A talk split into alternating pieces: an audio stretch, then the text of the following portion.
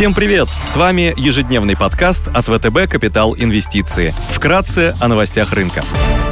Глобальные рынки. Внешний фон с утра умеренно позитивный. Фьючерс на S&P 500 прибавляет 0,05%. Евростокс в зеленой зоне плюс 0,1%. Японский Никей плюс 0,3%. А китайский Хэнк Сенг теряет порядка 1,3%. Баррель нефти марки Brent стоит 92,8 доллара, золото торгуется по 1820 долларов за унцию, доходность по десятилетним гособлигациям США на уровне 1,947%. Сегодня в США выйдут данные по сальдо торгового баланса. Корпоративные новости. Полюс опубликует операционные результаты за четвертый квартал и полный 2021 год. Среди крупных иностранных эмитентов сегодня отчитываются Pfizer, S&P Global, BNP Paribas и BP. Идеи дня. Сегодня среди компаний США мы хотели бы выделить Waste Management. Это американская компания, которая занимается сбором, транспортировкой, обработкой и утилизацией отходов, вторсырья, мусора и опасных материалов для бытовых, коммерческих, промышленных и муниципальных клиентов. Является крупнейшей компанией по управлению отходами в Северной Америке. В 2022 году компания планирует увеличить свободный денежный поток более чем на 3% по сравнению с прошлым годом до 2,6-2,7 миллиардов долларов. При этом значительную часть денежного потока она возвращает инвесторам за счет обратного выкупа акций и неуклонно растущих дивидендов. Недавно компания увеличила дивиденды на 13% и анонсировала программу обратного выкупа акций на полтора миллиарда долларов. С 2019 года Waste Management вернула акционерам более 3,5 миллиардов долларов. Значимым драйвером роста могут стать планируемые инвестиции компании в производство свалочного газа. В период с 2022 по 2025 годы Waste Management планирует инвестировать 800 миллионов долларов в 17 объектов производства свалочного газа. При этом компания ожидает, что это поможет достичь EBITDA в размере 400 миллионов долларов к 2026 году с высоким уровнем возвратности инвестиций при внутренней норме доходности в 13%. Компания обладает сильной способностью генерировать денежные средства, несмотря на давление на рентабельность из-за нарушения цепочек поставок, нехватки рабочей силы и роста инфляции.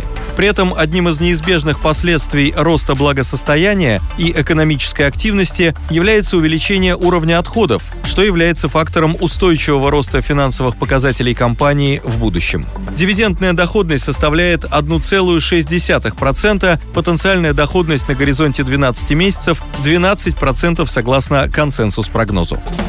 Среди облигаций качественных эмитентов привлекательное, на наш взгляд, соотношение риска и доходности предлагает долларовый выпуск 28 года погашения нефтехимической компании Braskem с рейтингами BA1 от Moody's, 3B- от S&P и от Fitch. Браскем, крупнейшая нефтехимическая компания Северной и Южной Америки, базируется в Бразилии, занимая долю рынка в 60-65%.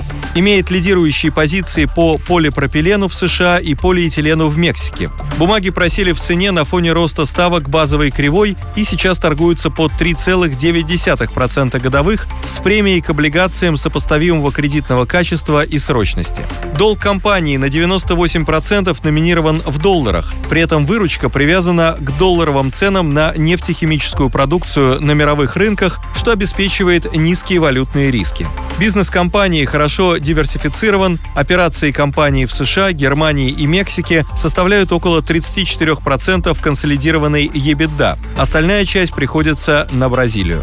Сырье компании сбалансировано между нафтой 38%, пропиленом 34% и этаном 22%. Стратегия компании по диверсификации сырьевой базы позволила сократить зависимость от одного вида сырья, одновременно снизив себестоимость производства. Компания обладает надежным уровнем ликвидности, денежные средства и инвестиции в объеме 2,2 миллиарда долларов покрывают объем погашений долга Браскем до 2027-2028 годов. Также имеются кредитные линии на 1 миллиард долларов. Соотношение чистого долга к EBITDA на уровне 1,6x является комфортным уровнем при сбалансированной структуре погашения долга.